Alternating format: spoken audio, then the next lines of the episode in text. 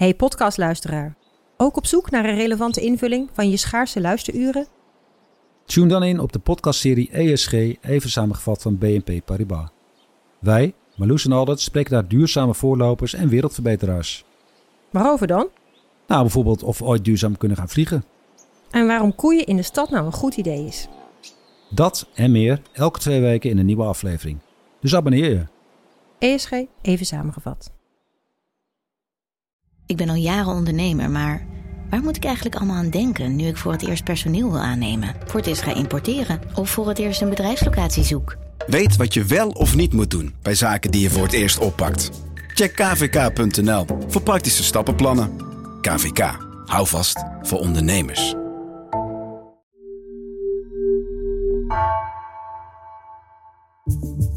Vanaf de redactie van NRC het verhaal van vandaag. Mijn naam is Floor Boon.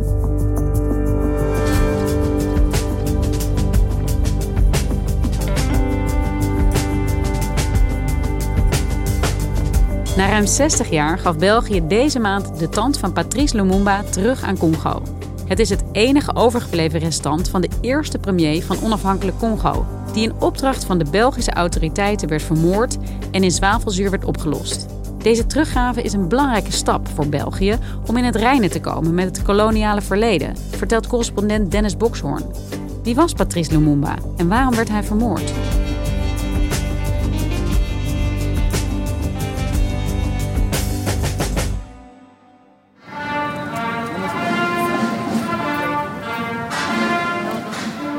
Op maandag 20 juni was ik bij de begrafenisceremonie van Patrice Lumumba in Palais Egmont in Brussel. En daar werd de tand van Lumumba ruim 60 jaar na zijn dood teruggegeven aan zijn familie. In de kist zit een klein blauw kistje met het vermoedelijke stoffelijke overschot van Lumumba. Een tand. Die heeft het Belgische gerecht overhandigd aan de familie en bij uitbreiding Congo. En er waren toespraken van de Belgische premier Alexander De Croo, van de Congolese premier Jean-Michel Samaloukonde, van Juliana Lumumba, de dochter. Het was een besloten ceremonie. Journalisten stonden buiten te wachten. Ik kon wel meekijken op een scherm. En buiten stonden nog iets van 150 mensen. Congolezen met name, die met de familie uit Kinshasa naar Brussel waren meegevlogen. Het was een belangrijk moment voor beide landen, omdat België eigenlijk met die ceremonie opnieuw afstand neemt van haar koloniale verleden. De toespraak van Juliana Lumumba was heel persoonlijk. Ze moest huilen, richtte het woord rechtstreeks aan haar vader. Ze zoekt eigenlijk nog altijd naar antwoorden rond zijn dood.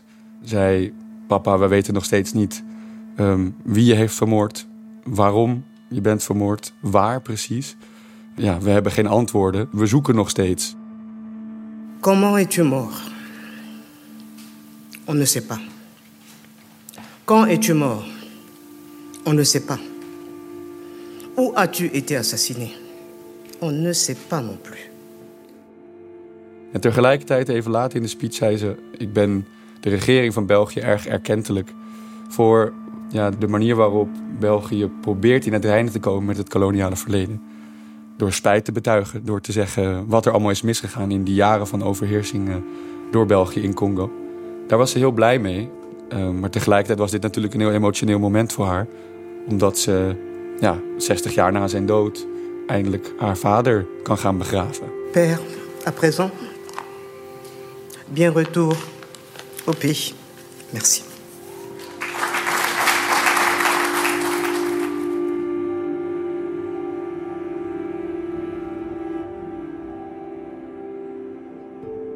Dennis, jij bent onze vrij nieuwe België-correspondent. Je woont nog niet zo heel erg lang in het land.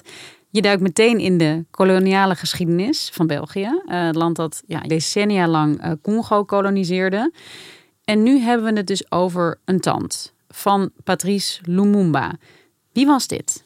Patrice Lumumba was een Congolees van tamelijk eenvoudige komaf. Werd journalist op zijn 20e.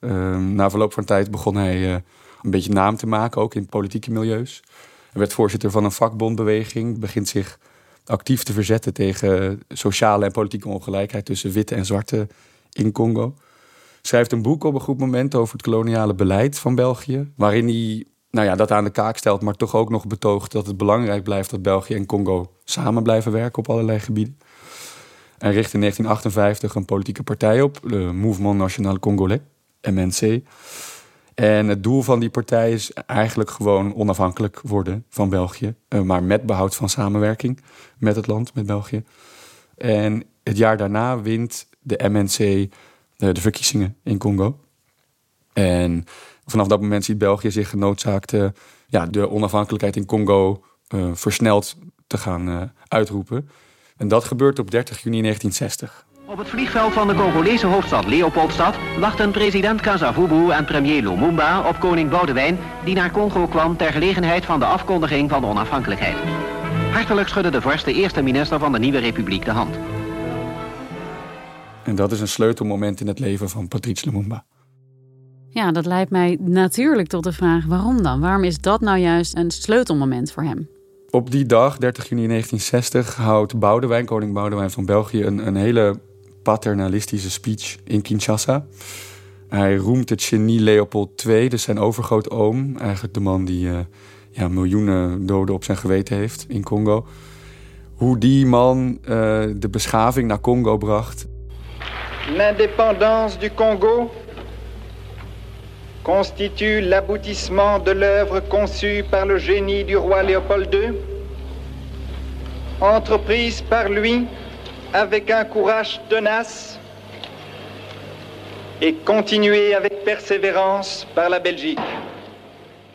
En vlak daarna staat Lumumba op en begint hij een donderrede te houden, een speech die niet was voorbereid, niet gepland. Je vous salue au nom du gouvernement congolais.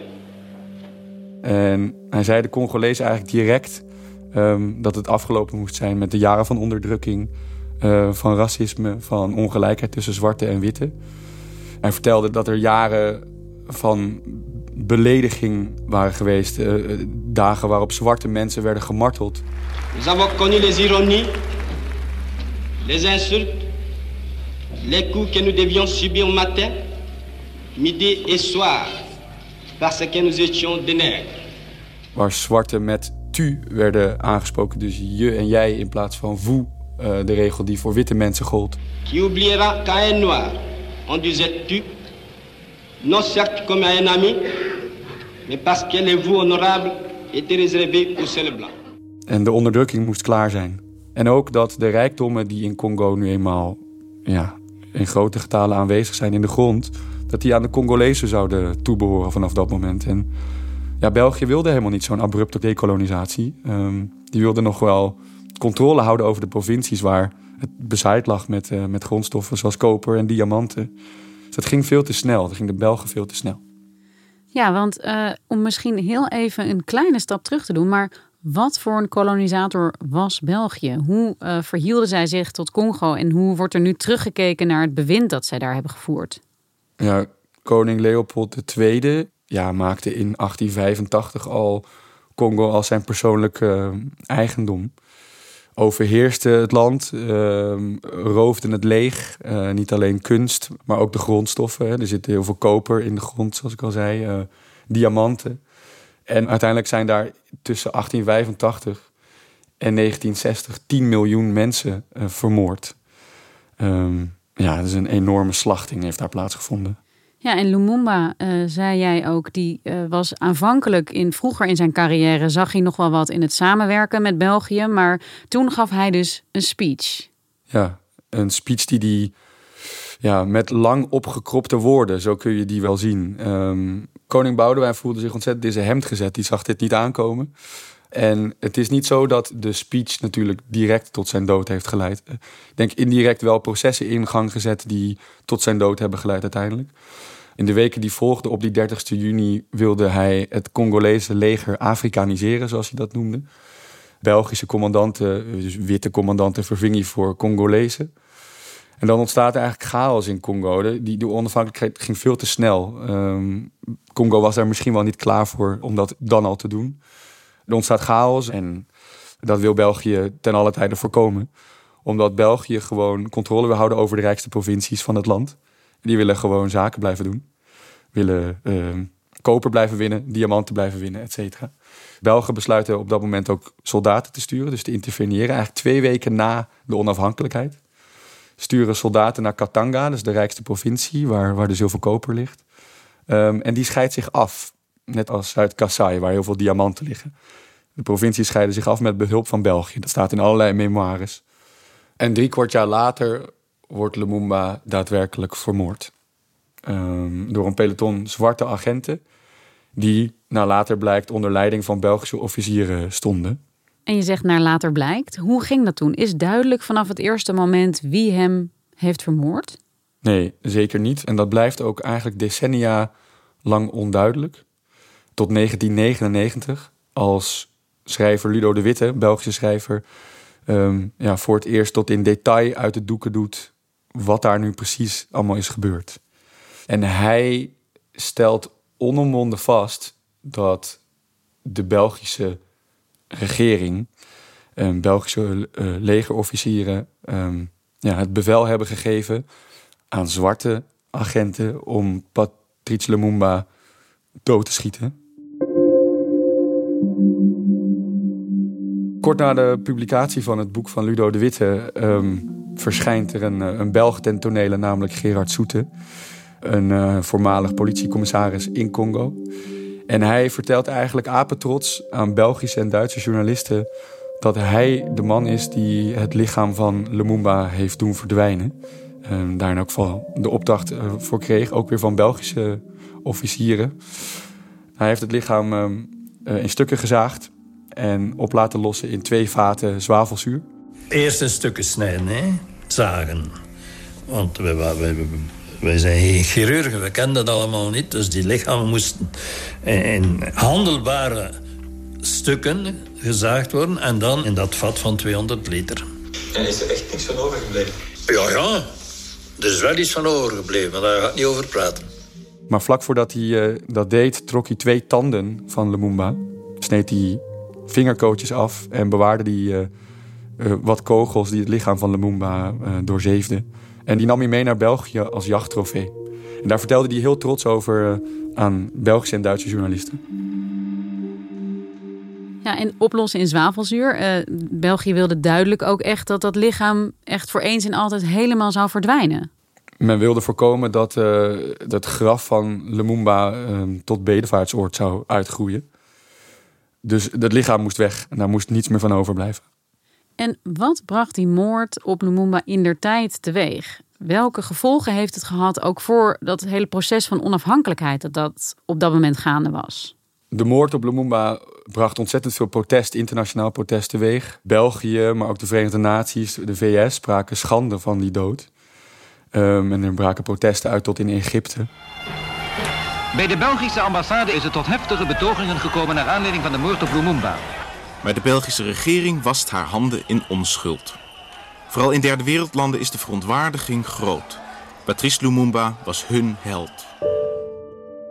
In Congo brak ook chaos uit. Het land is vervolgens onder leiding van Mobutu verzand in een dictatuur. En in Congo is die 17e januari wel altijd uitgeroepen als nationale feestdag. En Dennis, in 1999 dus al vertelde Gerard Soete over, bekende zijn daad van het oplossen van dat lichaam in zwavelzuur op televisie. Waarom heeft het dan nog zo lang geduurd voordat die tand uiteindelijk is teruggegeven?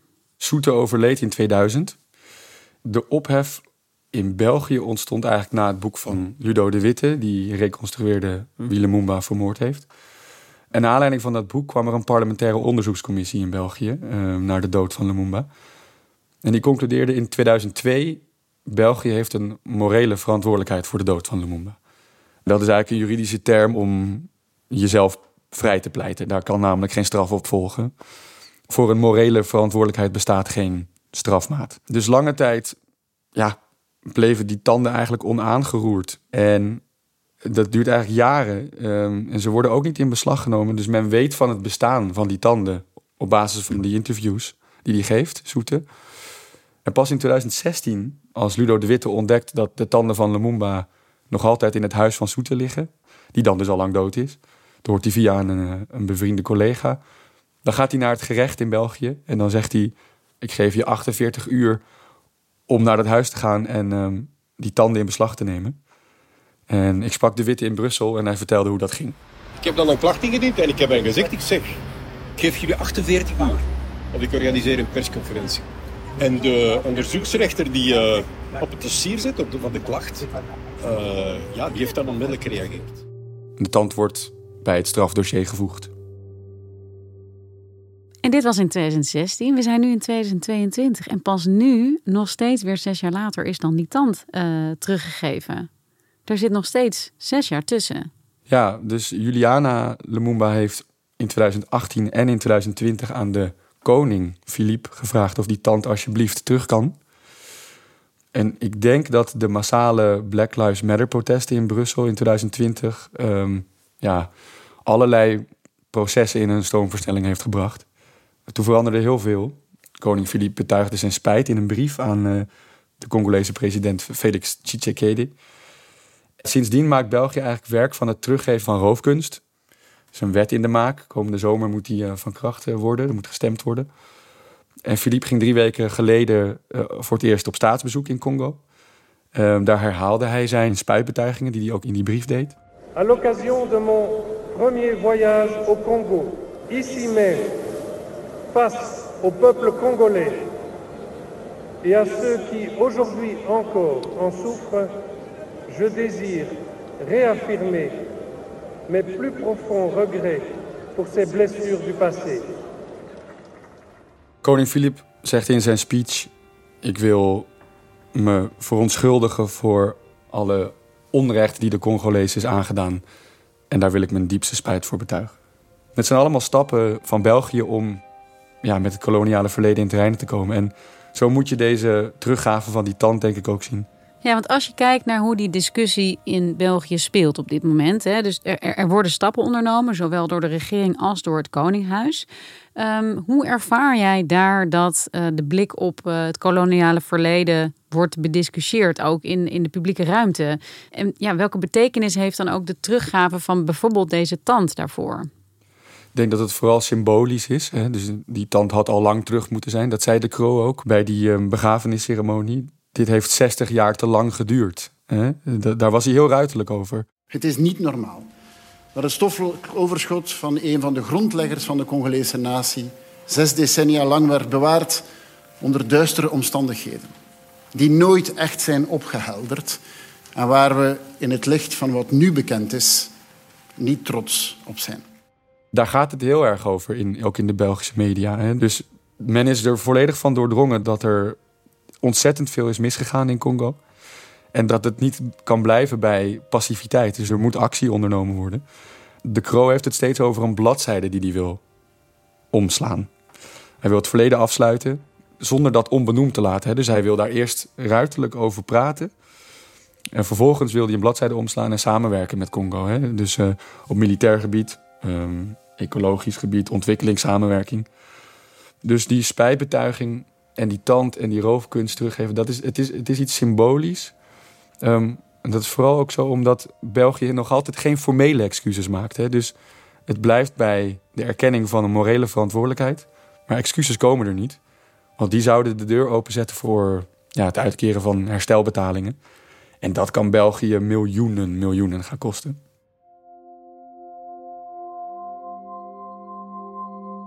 En nog heel even over die tand. Hè? Want we hebben het over een tand, een hele kleine tand.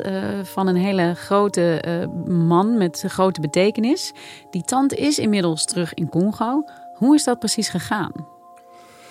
Ja, die tand die is in een doodskist aangekomen in Congo een paar dagen na de ceremonie in Brussel. Er stonden duizenden mensen te wachten. En die tand heeft een rondreis gemaakt langs alle plekken waar Lumumba belangrijk is geweest eigenlijk. Zodat het volk afscheid van hem kan nemen. Dus ze zijn bij zijn geboortedorp geweest. De stad waar hij politiek groot werd. De plek waar hij vermoord werd. Er werden 3 dagen van nationale rouw afgekondigd in Congo. En gisteren is hij op de 30ste juni... de 61ste onafhankelijkheidsdag van Congo bijgezet in Kinshasa, in de hoofdstad, in een mausoleum dat is opgericht in zijn naam. Dankjewel, Dennis. Graag gedaan.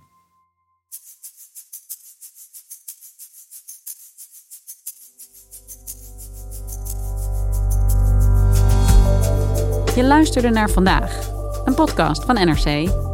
Eén verhaal, elke dag. Deze aflevering werd gemaakt door Wijken van Kolwijk en JP Geersing. Dit was Vandaag. Maandag weer.